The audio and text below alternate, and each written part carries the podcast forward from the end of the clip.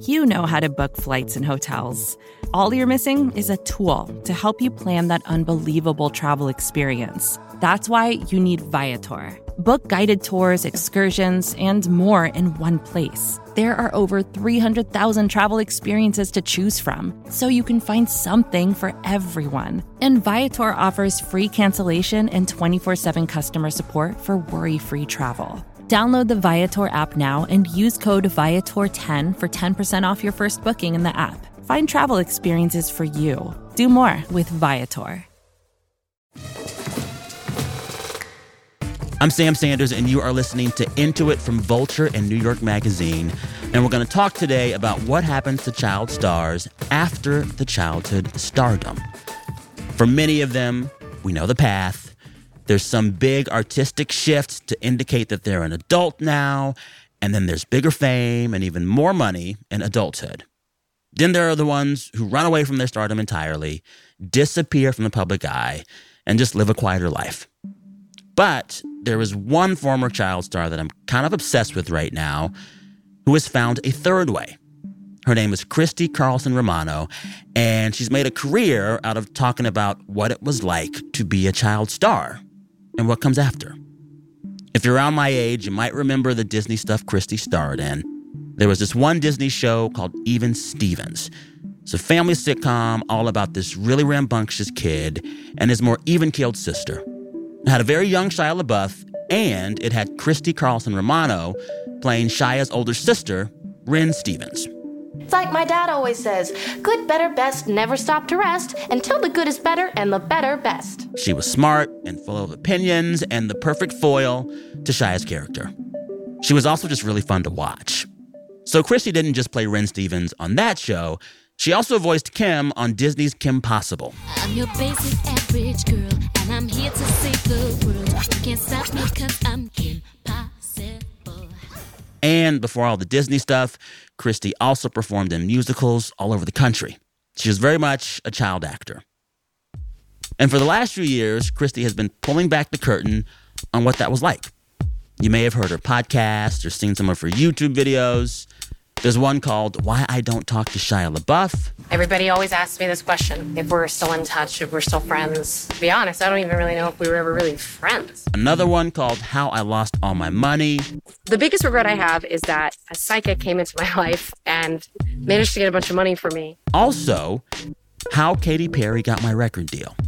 I was told that I didn't have a deal, and that Katy Perry did. Christy talks about manipulation and addictions and struggles with her parents, all the things. We're going to talk with Christy this episode about why she's more candid than most former child actors and what she thinks needs to change to make things better for kids acting and performing now. All right, here's our chat. I want to start out by just describing your three Disney shows that you took part in. For listeners who maybe haven't watched them, I watched them all. I am quite possibly one of the biggest Even Stevens fans that exists. Love that show, loved you in it. But for those who weren't watching, you played Ren Stevens on Even Stevens. You voiced Kim Possible on the show Kim Possible. There was also Cadet Kelly. How would you describe those shows for listeners? So Even Stevens was a show that I co-starred with Shia LaBeouf on.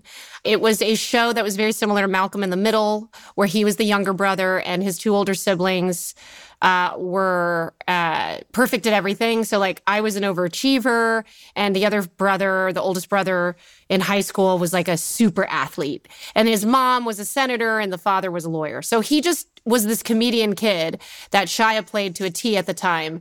And there was a vibe of comedy, slapstickiness, chaos, and also just our styles on the show. Anytime I see a Hawaiian shirt, I'm after Shia or Lewis's character made that whole look a thing, it was in every single Disney Channel show. That's wild. That passed. Yeah. So there was that one. Then there was also, the humongo hit that was Kim Possible. Yeah, so I think Cadet Kelly had already happened, though. Okay. So Cadet Kelly was the movie they asked me to do. with Hilary Duff, and it was basically Private Benjamin. And so it was like this blonde girl who's like really sweet and artistic and goes to this military school and encounters my character, who's this like really rigid, tough chick, almost a bully, but then you find out that she's actually got a heart of gold. I'm sorry. Did I accidentally snatch this ratty old thing away from you? In my experience, people don't snatch accidentally. And it's not ratty. It is now. And keep it out of my barracks! It checked a lot of boxes for fans of both of our shows at the time. Yeah. So that synergy was what made it so popular. And one of the highest rated, for a long, long time, highest rated DCOMs. For decades, I think. And then Disney comedy is DCOM? Disney Channel original movie, DCOM. Oh, DCOM. I like that. Mm-hmm. Mm-hmm. Yeah. I know. And then Kim Possible was something that sort of came through, and they were like, you know, we know you from these things. Would you mm-hmm. consider, at a high level, would you consider auditioning, right? And so I just kind of think that Mark and Bob liked my approach to Kim Possible because I'd been a singer, but you know, I was able to use my voice uniquely, and so I could be kind of a teenage girl, but then I could go into that action mode, dramatic action mode. And so, I think it was a great fit, you know, for me as this sort of strong female character branding that was going along with it. Yeah, and you were like deep in the Disney, like 3 big projects with them. How many years were you a Disney kid? So I think at 21 was when I kind of realized I really wasn't going to get hired anymore by them. But the TV show was, all of my TV shows, well, both TV shows were in syndication for 10 years. And what I learned fairly, I don't know, late in the game was that that's pretty standard that after a show is syndicated that it gets about 10 cycles. Wow. So was that 10 years of checks? Yes, but those checks, and this isn't common knowledge, decrease by 10% every year. I did not know that. So that's why you have actors. I know, neither did I until like too late in the game. And it was like, guys, this should be common knowledge, you know, like that. Like you have about 10 years, potentially 10 years to and then you can plan accordingly. Yeah. I think that's why like a lot of child actors get caught in that trap of like, oh, I've got money. It's coming. Oh, it'll come at some point. Like, oh. Mm-hmm. But and it stops at some point. It does. It has to. Was there a moment for you where you like the Disney check stopped coming and you were like, damn. Yeah, for sure. Do you remember when that happened? Well, no, because I think as you're getting older and you're wanting to do things with your life or you're wanting to try to plan for the future. Mm-hmm. And I remember having a sort of like a, what do you call it? An accountant. Or I don't know what you call them. Money manager. It was like a money manager. Okay, yeah. It's not even a CPA, but he was like a business manager. Yeah. He was trying to sit me down at like 18, 19 and be like, hey, you know, you can't be like shopping this much or you can't be doing this or that. And then he would tell me all the nuances of taxes and LLCs and like I was. But like, you're 18. You can't but process that. You're more like, okay, I just want to get on set again. I just want to be like, that's so. You didn't really want to learn about that stuff. And there's no course as of right now that really helps these kids really truly understand their value and what it means to how they're spending the money and all that. So, yeah. You have talked about the Disney money of it all. What was the YouTube video you did where it's like, here's how I lost my money? That's like my most popular video. Yes. Well, the Shia one is popular, but that one is close second. And people really care about finances. I think it's a millennial thing. I think we've all struggled with our finances, so maybe we can relate. And I think perhaps it's just this wild story of how I lost some of my money. What was the wildest part of the story of how you lost all your money? Psychics! Oh my gosh. I thought you knew, Sam. Okay. So basically, I spent money consistently in a way that was unhealthy because I think it made me feel empowered. This was my money. I earned it. I spent it for what I want, right? Yeah, you're right. Now, you mentioned the psychics. I have read about this, but I want you to explain it to our listeners. Some psychics had a bunch of your money at some point, huh? Two. Twice. Oh my goodness. Tell me what happened. Oh, Sam, you're, oh my gosh, your listeners are going to be like, who is this crazy girl? So basically, like, I had some relationships that ended, two big ones. I've really only had three. My husband was my third time's a charm. There you go. Dodged two bullets. And, so basically when I got out of these relationships, I was looking for answers. I was burnt out from working on Broadway. I was Belle in Beauty and the Beast on Broadway, which was so wonderful and so much work to do 8 shows a week. Yeah. If, you know, that's, it is. If, even for the folks that are still doing it to this day, it's a certain breed of performer that can just do that and hit all their marks. Yeah. And like, to get one good performance a week is a feat. To do it 8 times, that's hard. That's right. Hard. Yeah, because like Katy Perry does one performance probably a week, or I don't know how the tour schedule works, but like, there's she's not doing 8 shows a week. Yeah, exactly. No, I would hope not. She's awesome, but there's downtime, and so with that, there's pretty much no downtime when you look at that, and when you're going through it. I was also post-op of throat surgery. I had to get my throat surgically, like I have these things on my vocal cords called nodules. Yeah. And so I had to get them taken off a month before starting rehearsals for this. Oh my God.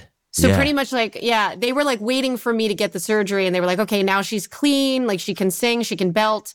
And so I was really burnt out, basically. Yeah. And so I had a psychic approach me at the stage door, and she's like, that's your first red flag. They don't, they're technically, I guess they're not supposed to approach you or something. I don't know. Yeah. The code. But she approached me and she's like, I have the answers for you. Call me, blah, blah, blah. So I started this relationship with this woman who really, my dad would call it Svengali'd me, but like essentially knew exactly what to say. I was the perfect person for her to kind of lock into. You know, I had a struggling relationship with my family because I felt like, you know, I felt like the dynamic had been so long, me being this actress and then becoming this famous actress, that the goods of the family unit had been displaced and defunct for a while. So it was like, it was very unstable in terms of like how I wouldn't have probably respected anyone's opinion about this. So, like you said, this is my money. This is how I want to spend it. That was what it was. I'm in control. Yeah. That was what it was. It was me being a child, essentially. How much money went to the psychics, first and second, overall, you think? Let's see. So the first one, I think, I can't really remember, but I will tell you, it was so dumb. Oh my God. Even to this day, I'm like, oh God, I hate talking about it. It's one of my greatest shames, if not my greatest. And let's see. So the first woman, like, it was little bits of readings and candles that she would buy at the psychic guy or whatever bookshop it was.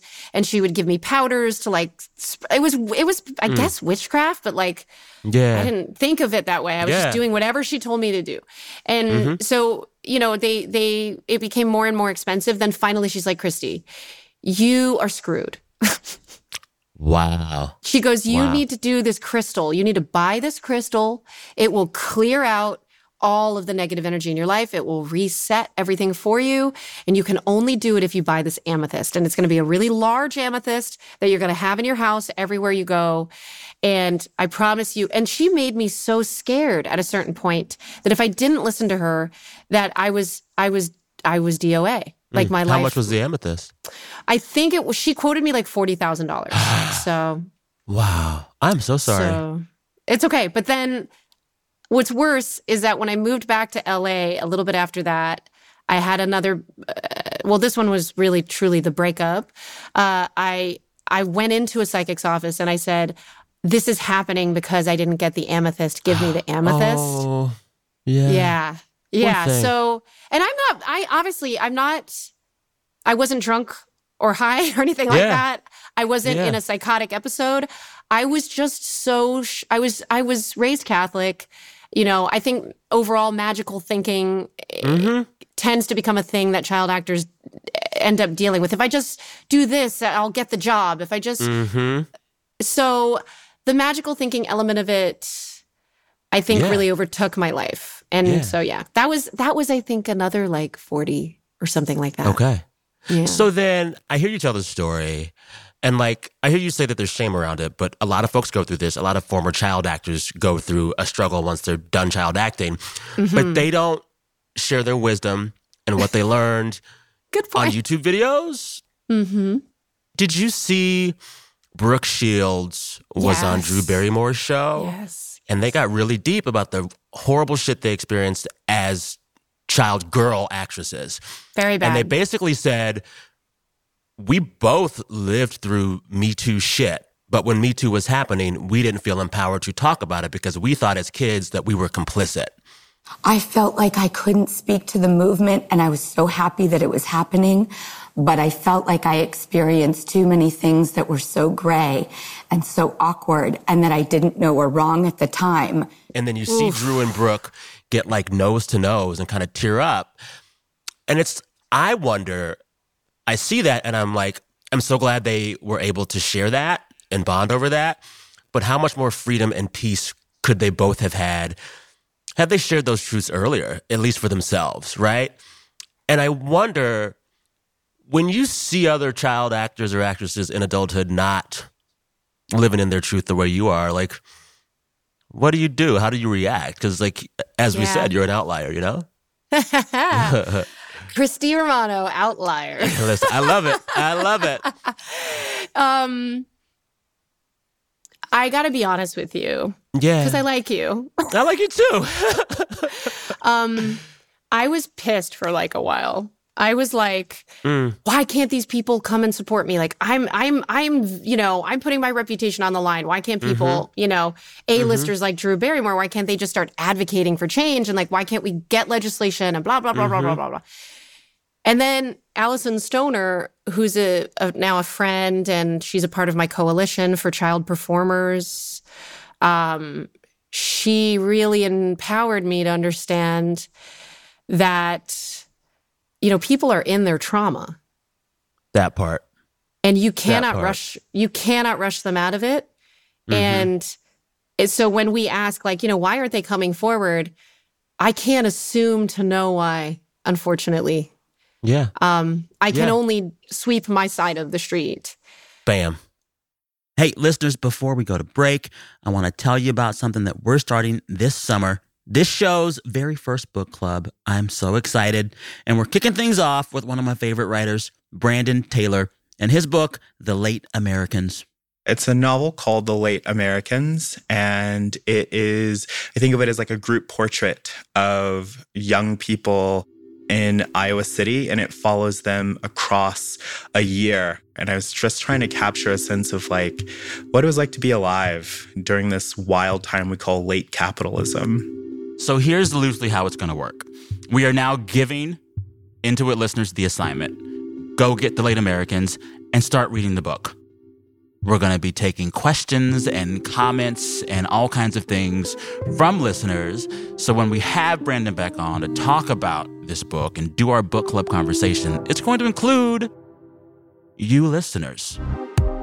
Just like, have fun with it. Be open. Have a good time. Reading is supposed to be fun, guys. I will say there is one rule for book club. Don't you dare fold a hardback book so much that you break the spine. Don't do it. Oh. You know better. Don't break the spine. Don't break the spine. Don't break the spine. You won't break my spine. Oh my gosh. Club outside. We are in club. Club outside. Beyonce said you won't break my spine. LeVar Burton would not want you to break the spine. Don't do it. What more could one want? Oh my God. Embracing nature is more than just going for a walk now and then. It's reconnecting with the elements. It's harnessing the power of natural ingredients. It's putting the earth first. For over 50 years, Nature Sunshine has been sharing the healing power of nature as they work towards a healthier planet. Their manufacturing facility is 100% powered by sunlight, and they divert 95% of waste away from landfills. If you're looking for a sustainably made herbal supplement, you might want to check out Nature Sunshine and their new Power line. Power Beats are a superfood performance booster that can help enhance both performance and blood flow. And Power Meal is a satisfying protein-packed superfood shake that comes in sustainable packaging made with nearly 40% post-consumer recycled plastics. Now that's something you can feel good about. This Earth Month, you can enjoy 25% off your first order with code NSP. Just go to naturesunshine.com. That's naturesunshine.com and use code NSP for 25% off your first order.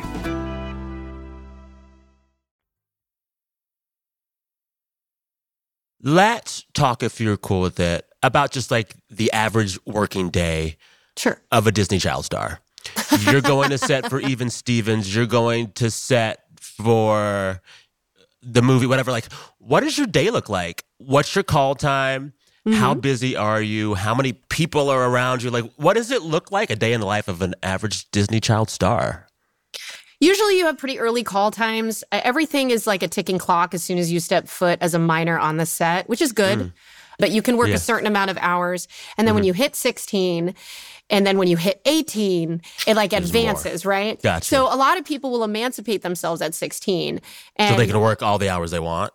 Right. Wow. Right. So I never did that. And Disney never ever suggested anything like that. And the more I realize when I speak to folks that worked over at Nickelodeon, the more I realize how I am a little bit more grateful of having worked with Disney, because they were very strict. Everyone was, I think, background checked, and in general, our executive producers were pretty good guys.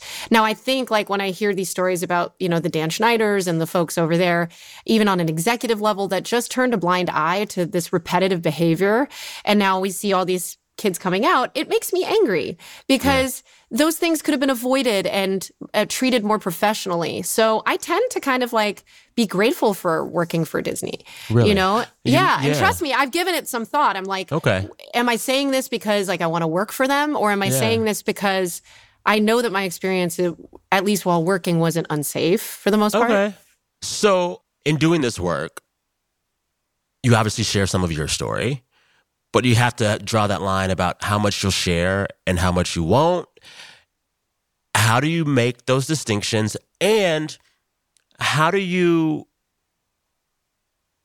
do it in a way that is just not like living in just the pain of it that might have existed? Because you do this thing where you're nostalgic in a way that is not depressing, but you're also honest. But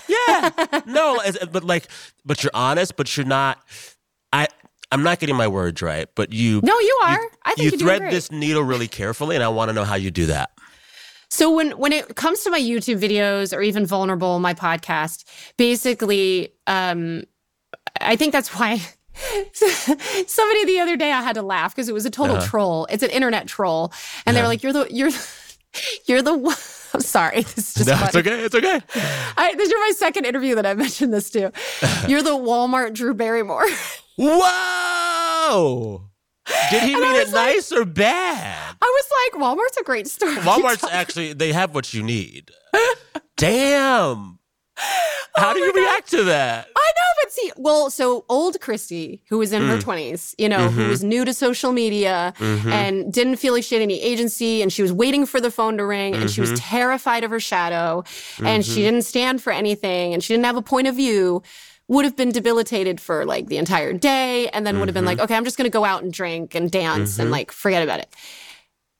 I'm not like that. You know, like, I'm like, that's fucking funny. Good job. Like, that was a good one. I'll give it to you. That was colorful. You know, I just think I've learned so much from the girl that I used to be.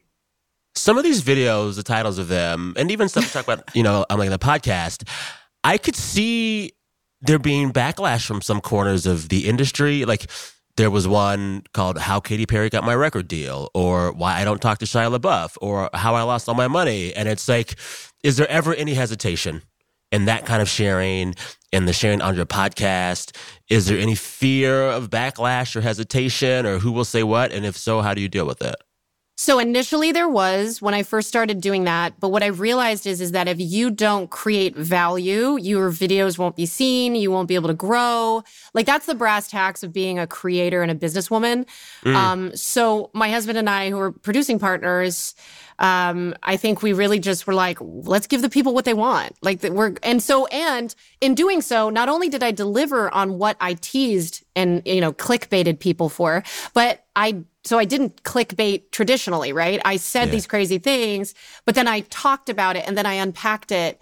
And I call it like making the kids eat their vegetables. I left Hollywood, which is really weird to say because I never thought I would. I always considered myself a lifer. I always considered myself somebody that was never going to exist anywhere else outside of either New York or Los Angeles. It's like they came for the tea, but then they got something more if they just watched it. And so what I realized is there's so many people on the internet that don't watch it and make comments. So it's just like, about the title. They just see the headline. Just read the title. And it's like, okay, well, thank you for your click or thank you for your comment and your engagement and the numbers and like move on. Well, that's the thing. It's like people will see why I don't talk to Shia LaBeouf and think you're going to drag him. You don't really drag him.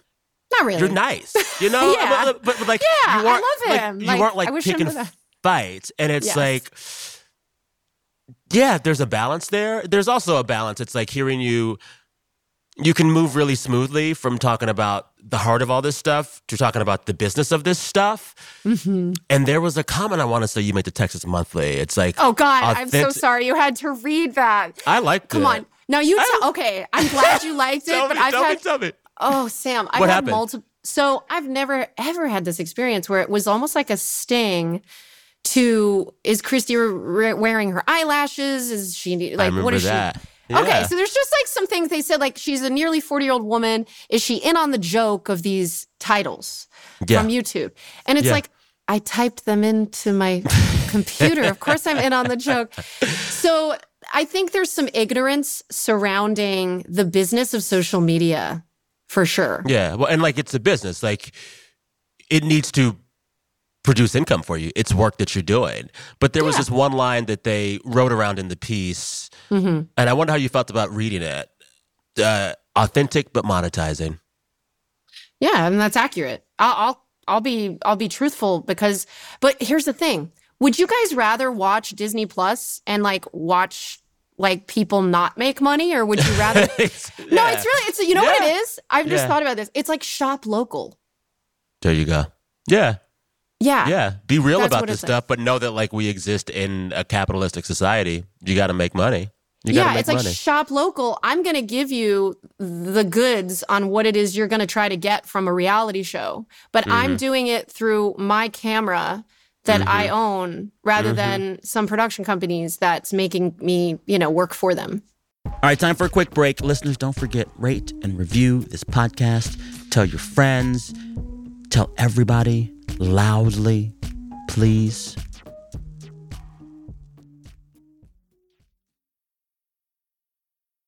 You've talked about kind of making peace with Disney. You've talked about really making peace with yourself. But I think a question one always must ask a former child actor is are you cool with your parents? Interesting. Really good. Really good. So my father has passed about, 6 years now. Sorry to hear that. And you're okay. He was larger than life guy. I think he definitely wanted to have a career that got him some sort of acclaim. But, it was my mom who took me away from my three siblings to create this second life rather than just, divorce my dad and kind of do the things that she needed to do for herself. Mm-hmm. And so I had to have this very kind of codependent relationship with her for many years, but it was very sacrificial. She wanted the best for me. And this was the only way that this small farm girl from Ohio thought to do it. She was at risk from the start, right? Mm-hmm. And I was just a kid who had talent and the type of compliant personality that allowed me to fit into this atmosphere. So it was kind of I understand now with an ironic distance that, like, of course this happened this way, right? It happens every day out there in America. So, yeah, I mean, I get it. She lives here now in Austin, and are y'all close? Yeah, we're close. I am very good at setting boundaries now. Let's put it that way. Oh, yeah. And I filter the things she says around my kids. If, like, you know, she starts to talk about the good old days, which she does quite often, I have to be sensitive in that that's where she finds her value in her life. That's her legacy. And it may not be my legacy that I want to talk about. And there's times when if she goes off in an inaccurate direction, I bring her back. And I'm like, let's just be real. Like, there you go. There you go. So yeah. I'm kind, but I'm a little detached. And I think that I'll always love her for some of the sacrifices that I know had to be really hard as a mother to make. So you've got two daughters, and I can hear you talking about Sam. Don't do it. Don't ask the question. What's the question? Oh, Sam, you're going to ask me if I would ever put my daughters in the business. Not if you would put them in there, but if they said to you, I want to be in the business, how do you respond? I don't think you would limit your children. If they want to do a thing, you'd be like, well, let's make it work. But like, if they said to you earnestly, I want to try it. Right. And how old? But it's like, how old are they? There's so many circumstances that go into that now. Yeah. It's like, how old are they? Is it worth my time because I still have my career? You got to be in there. Yeah, yeah. You know what I'm saying? And it's like, and I think that's what it comes down to, is that I'm fully aware of the sacrifices that takes as a parent, and I just don't know if I would be willing to do that. And it's not because I don't want the best for them. You know, I want them to succeed in the arts if that's their chosen field. But it's like, here's the thing, and I repeatedly say this, fame and doing this whole thing of like going to Hollywood and making it big or doing whatever, that is ancillary to an appreciation for a craft and an art form and having a relationship to culture and arts. And like, I'm so lucky that I did start in theater, because as complicated of a relationship as I have to the things that I'm skilled at, like the singing and the acting and all that stuff. And I don't even sing anymore. Like, it's something that I need to bring back into my life once I feel like I've finally settled some of my triggering and my issues. I think I'll start to sing again. But I just want them... Oh, thank you. I want them to love the arts in a non-capitalistic lens. And also, it's like now every kid can be a mini Disney child star through their TikTok feed. And it's almost even worse now because, like, at least the Disney kids got paid. A lot of these kids slaving away making TikToks all day, waiting for something. It may never happen. And it's just, like, screwing with their heads, and they're not getting any benefit from it either. It can be treacherous. Do you think it's better for kids performing today or worse, given these variables?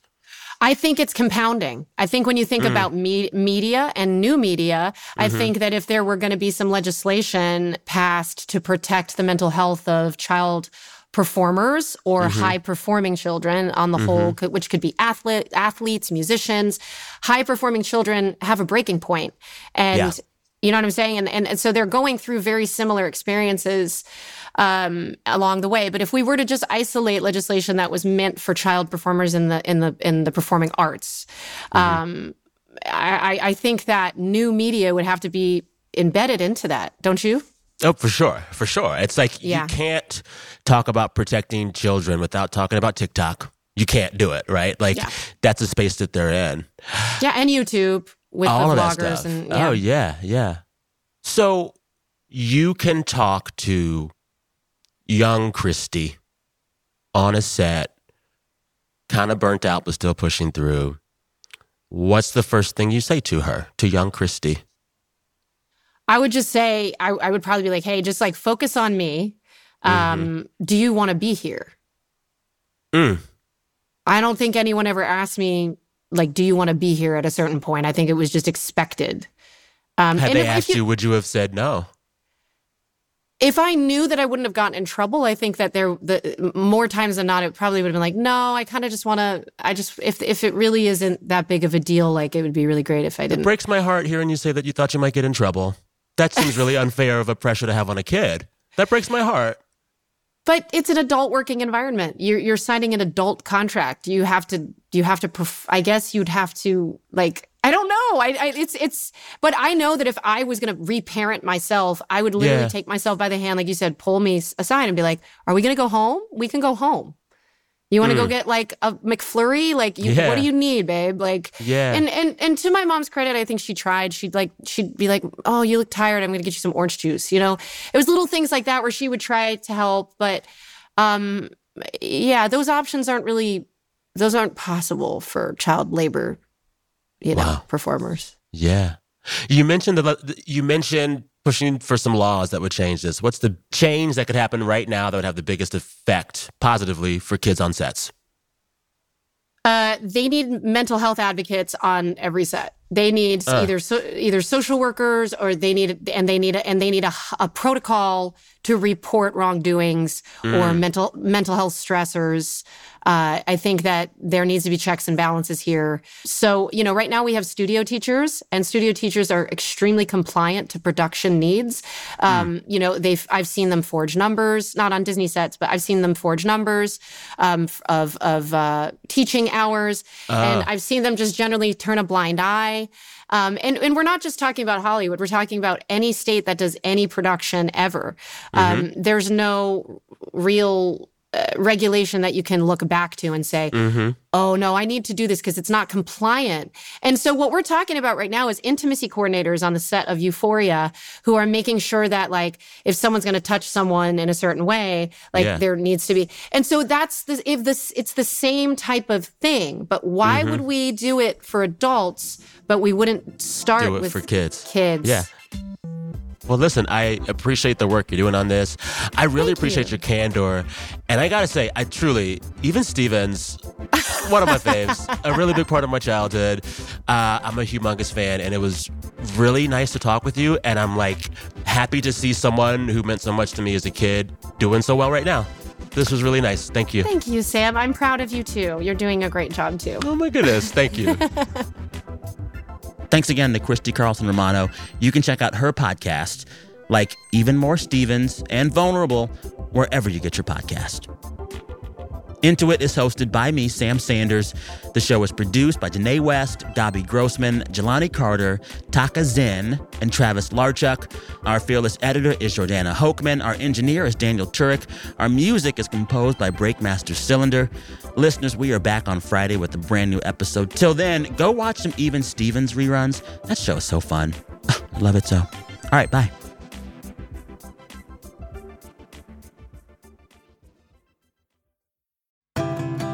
Celebrate Earth Month this April by harnessing the power of Mother Nature with Nature Sunshine's new power line. From power greens with over 200 plant-based nutrients to support gut health and foundational nutrition, to power beets that can improve performance and blood flow. Not to mention Power Meal, which delivers plant-based calories from whole foods to help keep you both energized and feeling satisfied throughout the day. This Earth Month, you can enjoy 25% off your first order with code NSP. Just go to naturesunshine.com. That's naturesunshine.com and use code NSP for 25% off your first order.